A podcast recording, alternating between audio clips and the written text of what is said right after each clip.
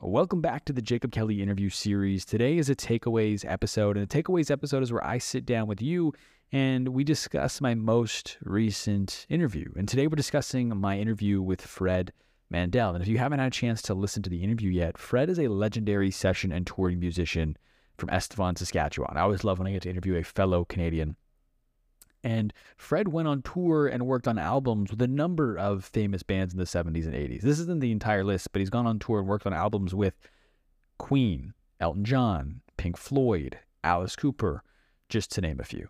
He's worked with other bands, performers, gone on tour, worked on albums. Lady Gaga is another one that he worked on in the studio with um, for a little while. So Fred is a very, like I said, legendary musician and it was really cool to get to talk with him. I first found out about Fred. I was spending my couple month deep dive into Queen, and I read um, Queen Unseen, I believe is the name of the book by Peter Hinchcliffe, I think is his last name. He goes by Ratty. Ratty was his nickname. He was Freddie Mercury's personal assistant. And so I read his memoir about his time touring with Queen and being one of their roadies.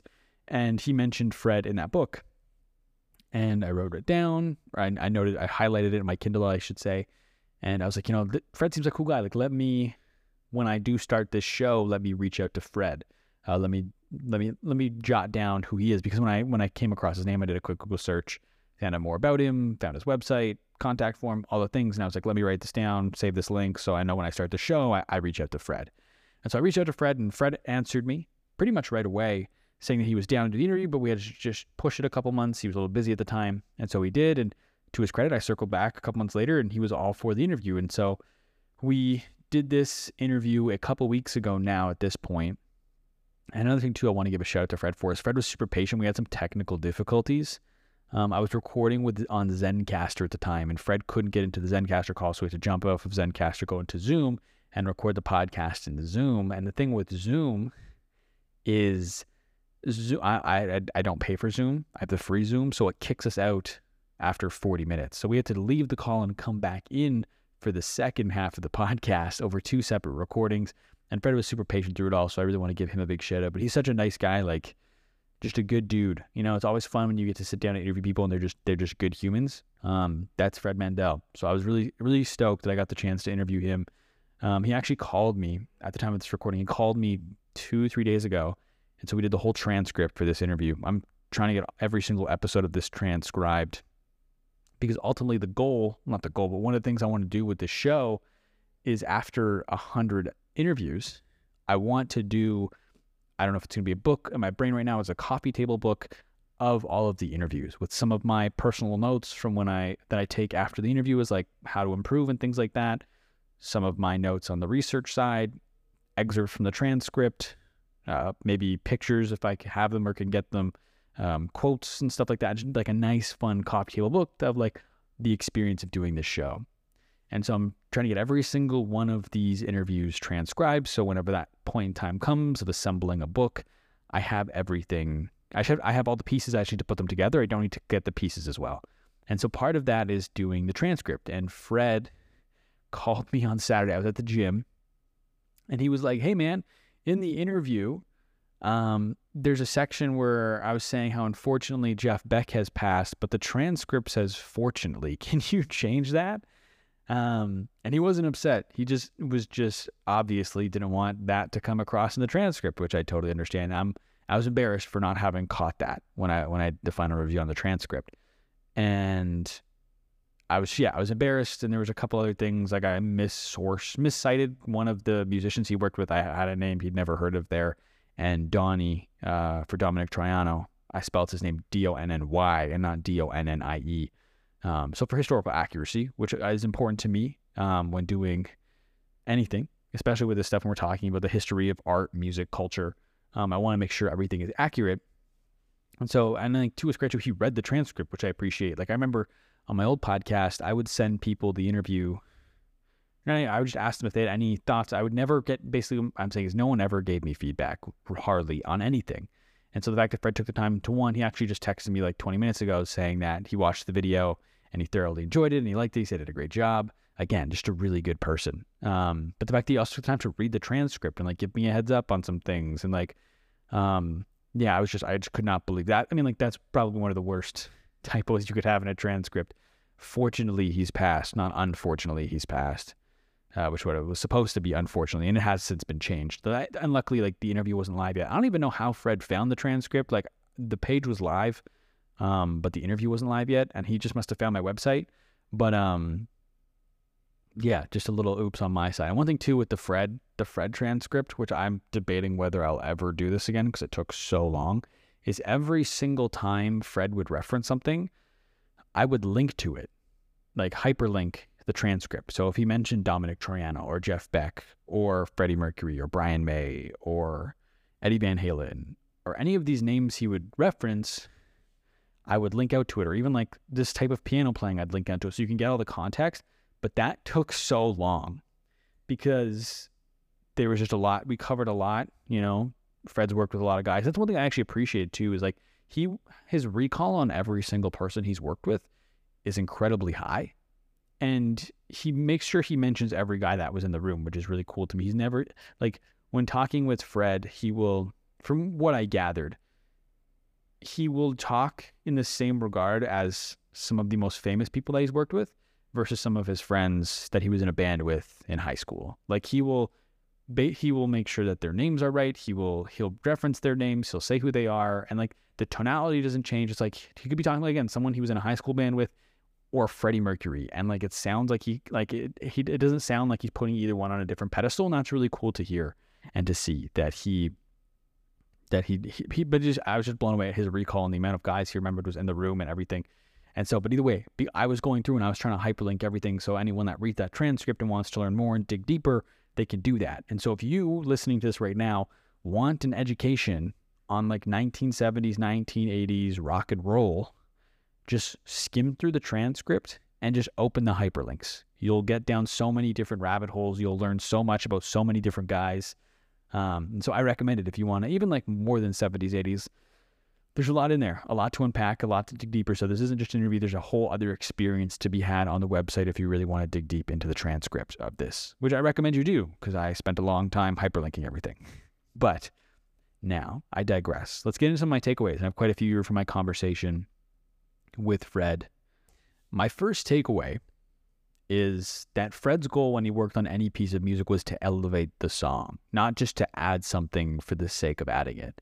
And I just liked that as a mentality that anything you do should elevate what you're working on. And I think that's just like a mindset I want to bring moving forward, whether it be with these interviews or whether it be with the YouTube videos I do, the essays that I write, the screenplays that I write, my job. If my boss is listening to this, I'm sorry. I listed that as like the sixth option. But just that mentality of everything you do should enhance what you're working on. And it feels so often, especially like as someone who likes to make things artistically as a creator or whatever, is sometimes it feels like you're just adding stuff to add stuff for the sake of adding it. And it's just having that lens of everything you're doing when you're making something is is this enhancing what I'm working on? Why like having I guess a level I guess my kind of how I interpret this as my for myself is like having a level of intentionality with everything I'm adding to a piece and making sure that it should be there and understanding why it's there and how it makes it better is something I think I want to try and incorporate moving forward. Because like I said, sometimes and like sometimes I understand too creatively, like when you're just working on something, you just get in flow and things happen.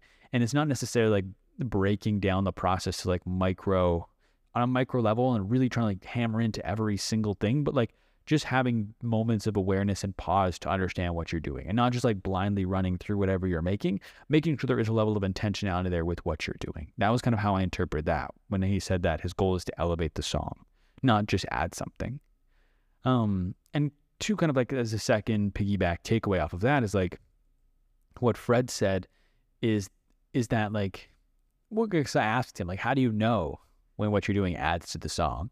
And he kind of said, like, you're just kind of guessing and that you kind of, you know, based off of your experience and your intuition.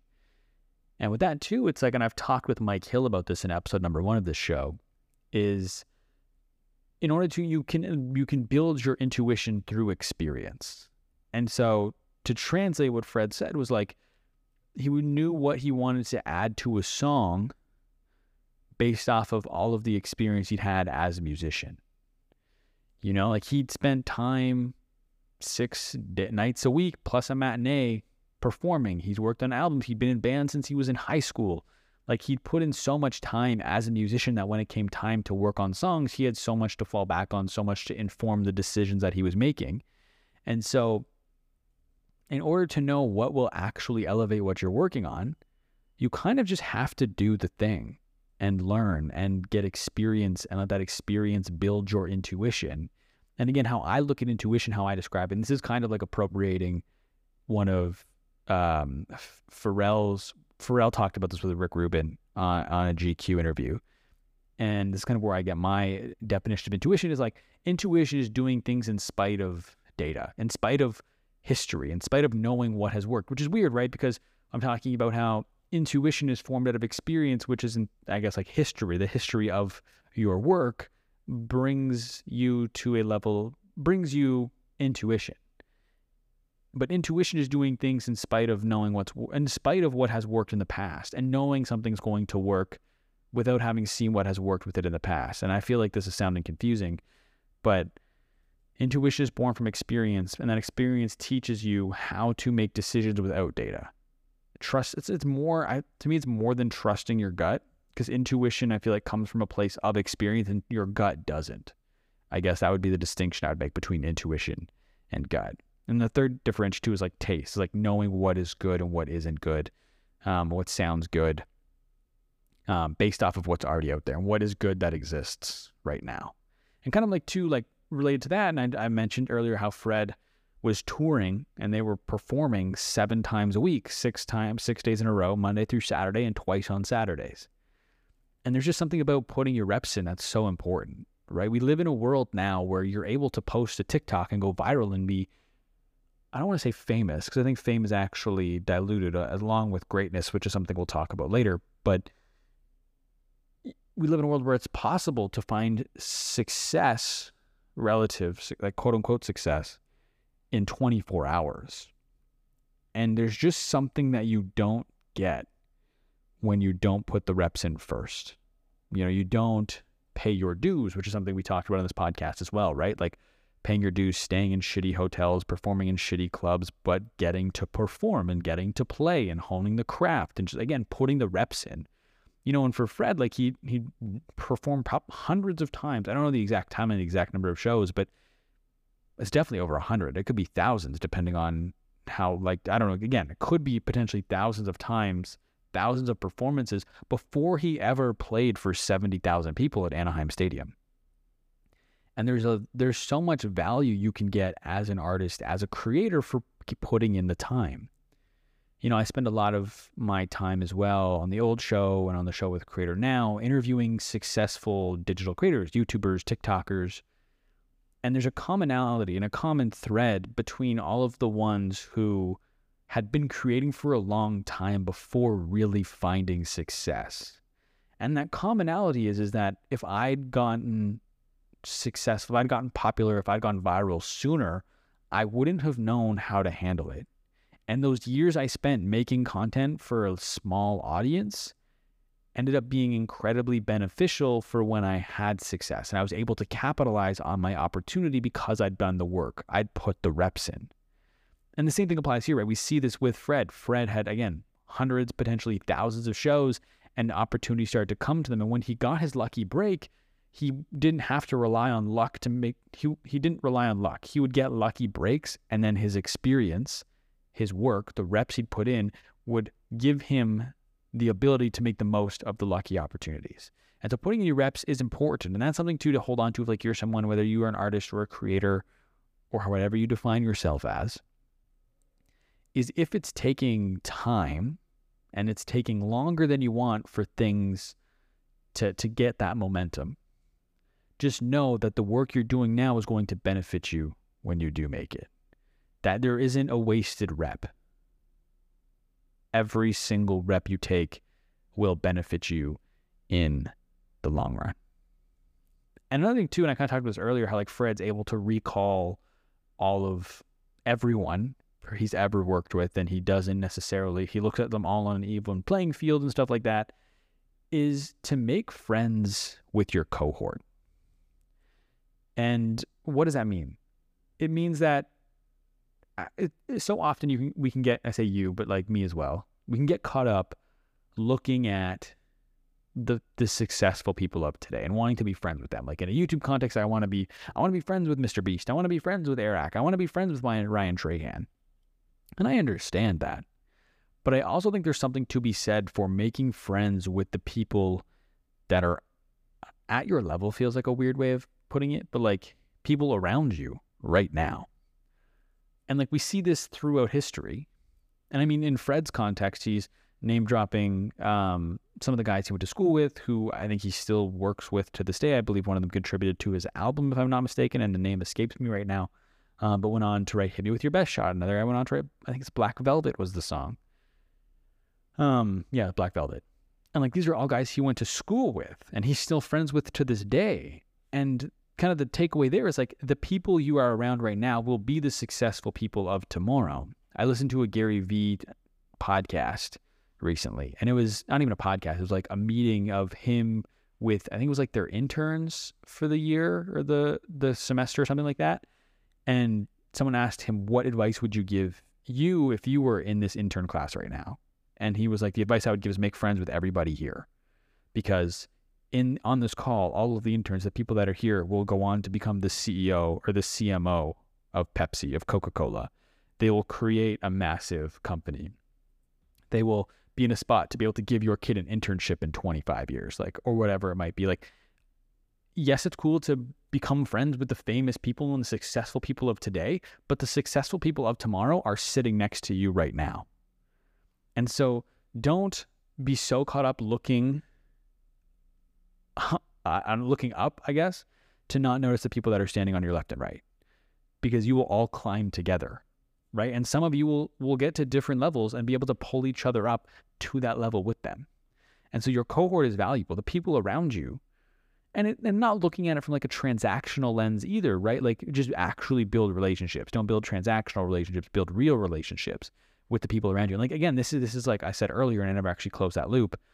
This happens throughout history, where famous people just end up somehow getting together and I was just talking with my friend Danny on the phone. He was telling me how like J.R.R. Tolkien and C.S. Lewis and a bunch of famous authors from that time all used to meet like every Saturday.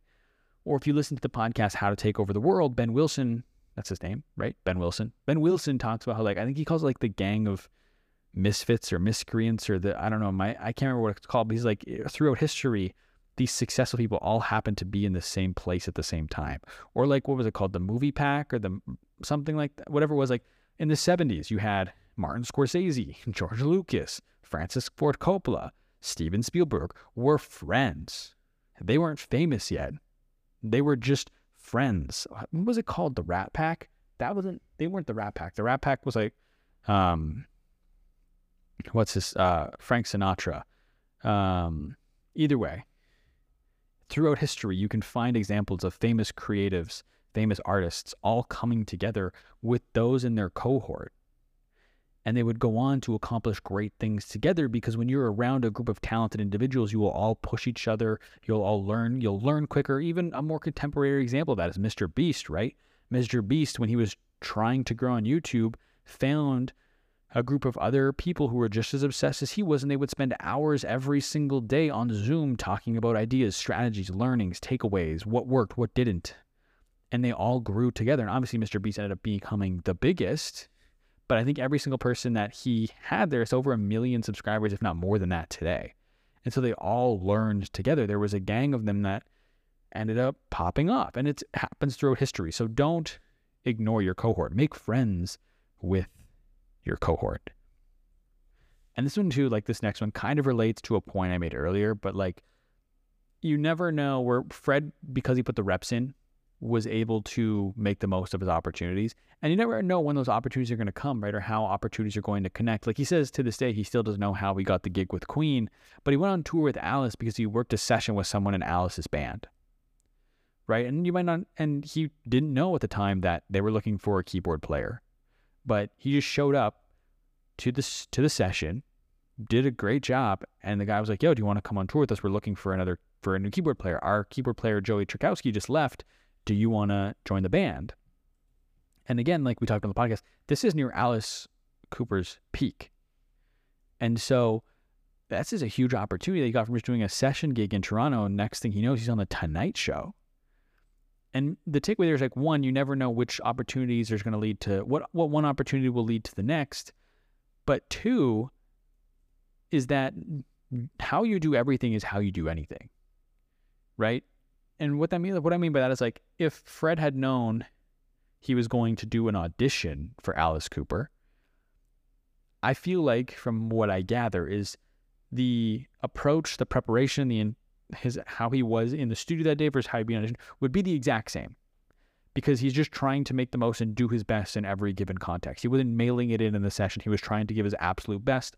And we can assume if it had been an audition for Alice Cooper, he would have been giving his absolute best. And so make the most of every opportunity. You never know what's going to come from it. And how you do everything is how you do, sorry, how you do anything is how you do everything. And part of that, too, which is an important thing when it comes to Fred, is like he he had no agenda. Like he didn't take the session. He didn't take the the session with the guy from Alice Cooper's band, and the name escapes me, so I apologize. But he didn't take the session with the guy from Alice Cooper's band because he's like, oh, I bet you I can. If I make an impression, like he'll ask me to go on tour with them and stuff like that. Like there was no ulterior motives. Fred is there to do a good job, and that's it. And you can probably pick up on that just as a person. Like you can probably tell that's why he's here. He's not trying to go out of his way to make an impression or anything like that. Like he's going to show up, he's going to do his job, he's going to do a great job. And that's what he expects to get out of it. He's not expecting other things to come. He's just there to do the job. And I think that that comes across in a good way, especially when you're dealing with famous people where everyone wants something from them. And if you aren't someone who is actively looking like you're, you're trying to get something from them, they probably appreciate that and probably builds a level of trust, right? I think that was part of Fred Mandel's success as a musician is he made the most of every opportunity. He was focused on that opportunity and not trying to leverage it for another one. And also he was just a good guy to be around. He'd crack jokes. He said like he tried to keep the mood light when he was touring because touring can get tough. Next point, nothing too, which I think is just important. Like this is almost like a reminder for myself. Is like Fred talked about how he's not a snob to any music taste or genre. He'll work on anything, any genre. Like today, he's worked on um, rock and metal, and he's worked with Lady Gaga, which I guess you could describe as pop, and he's worked on country. And he's not like he doesn't judge any music taste or genre. I think that's an important reminder too, right? Like there is validity in every form of music or whether you're a creator in every form of content or if you're a movie in every form of film, there is validity there. And if you're not a snob to any of those, you can learn a lot, you can get opportunities. Um, and the learning thing is interesting. I like learning lessons from differing industries and applying them to like just taking one industry or listen from one industry and applying it to another. Because um, you can find so much if you're not a snob. And I think that's just an interesting point. And kind of mind that point too, of it's all valid. Like not only are all tastes valid, all levels are valid. And I thought it was a fun, a fun note to end on. Not for this takeaways, I have a few more, but like for the interview with Fred, where he was talking about like how maybe like as a musician, whether you are a touring musician, you have a band, you are playing local gigs, you're getting paid to play local gigs, you're playing local gigs for free, or you just have a guitar in the house they like to pick up and strum around every once in a while. Like it's all valid, it's all music and it's all something you can do for love and that you can love. And I thought that was cool, you know, and part of that, and that I think relates back to him not being a snob because in his mind, like he said, it's all valid, it's all music. Another thing too, talking about is we talked about um, working in in a group or as a solo act, as a solo artist, you know, because he's worked he worked on Queen on Queen projects, and he worked with the guys from Queen on solo projects. He worked with Freddie on Mr. Bad Guy, and he worked with Brian May on Starfleet Project, which is two of their solo solo projects. And he's one thing that I thought was interesting too, but like one thing is like with with Queen specifically, and we and I've talked about this quite a bit based off my previous interview with Peter Freestone and some of the essays I've written and stuff. There's like Queen's creative process was by committee, right? It's like all the guys would work on a song, all the guys would write songs, they would all contribute and that probably elevates your work to a certain degree, right? And like this was the point being made on the show was not everything artistic can be judged commercially, right? And so for a guy like a Freddie Mercury or like a Brian May, with Brian May when he's making the Starfleet project, his intention with this isn't to necessarily make it the biggest album of the year. it was just an artistic expression for him. It was a way to get something off his chest, to do his thing, to hang out with some friends and jam and have a good time and, and immortalize that time in, in the shape of an album. And so, as a creator, as an artist, you have to determine what your goal of what you're making is. That's an important part. Is is this something that should be judged commercially? Is it something that sh- are you doing purely for artistic reasons?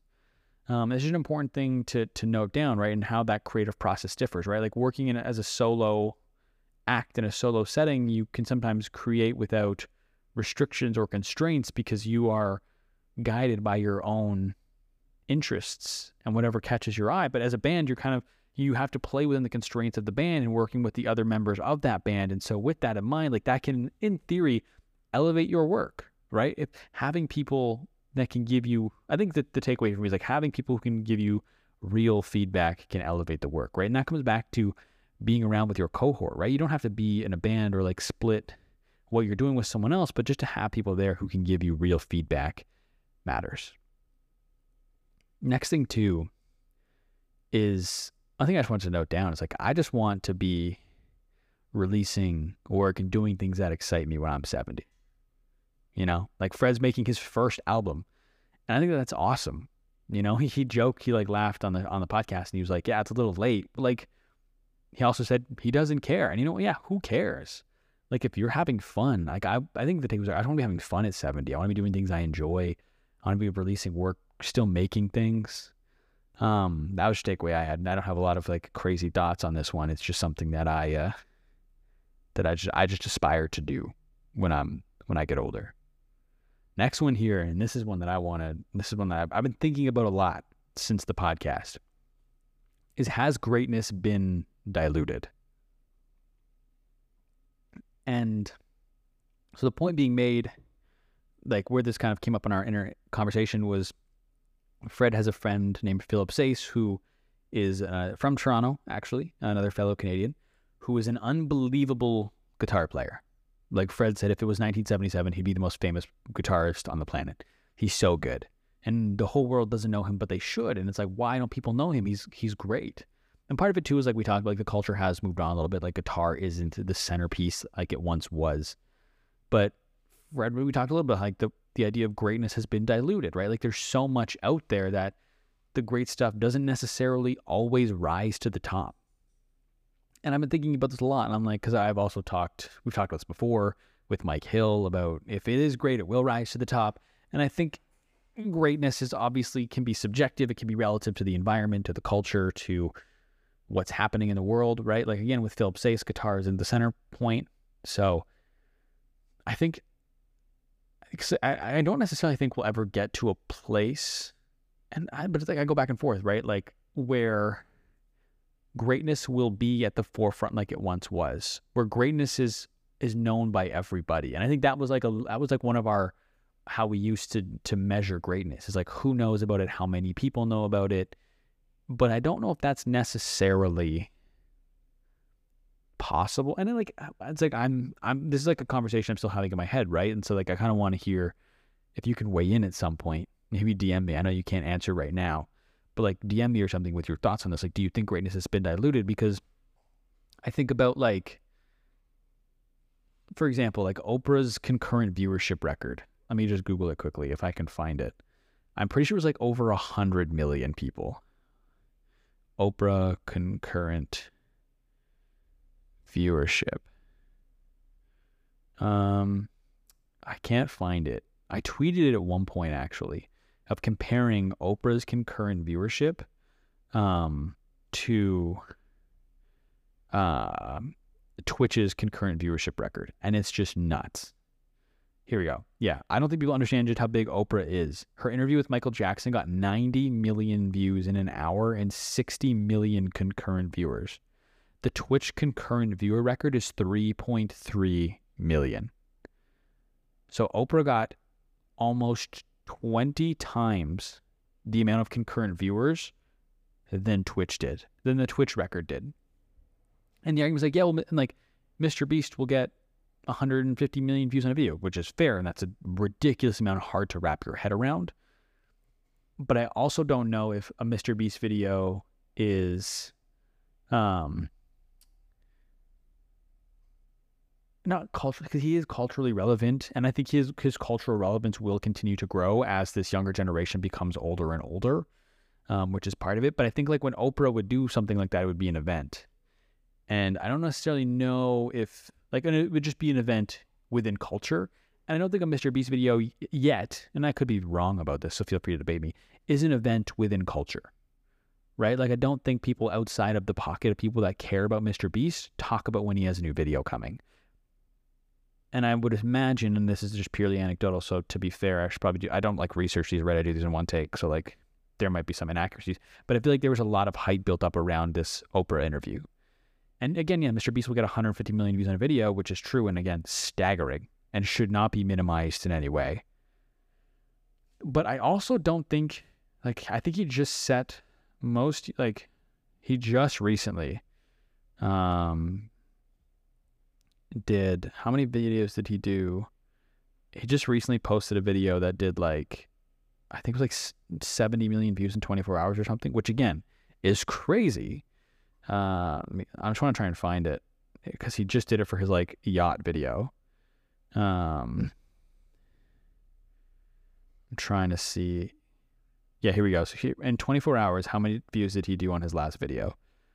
Um, 47 million views in 24 hours, which is the second most watched non-music YouTube video within the first 24 hours, which is again crazy. 47 million views. But then again, Oprah got 90 million views in the first hour of the release of the Michael Jackson video or the Michael Jackson interview, airing of the Michael Jackson interview. And again, there's an argument there too where it's like well, Mr. Beast video is is available on demand, so you don't have to tune in. Versus if you wanted to see that Michael Jackson interview, you had to tune in in that given hour, which is fair and a, and a criticism and a valid counterpoint, I should say. But at the same time,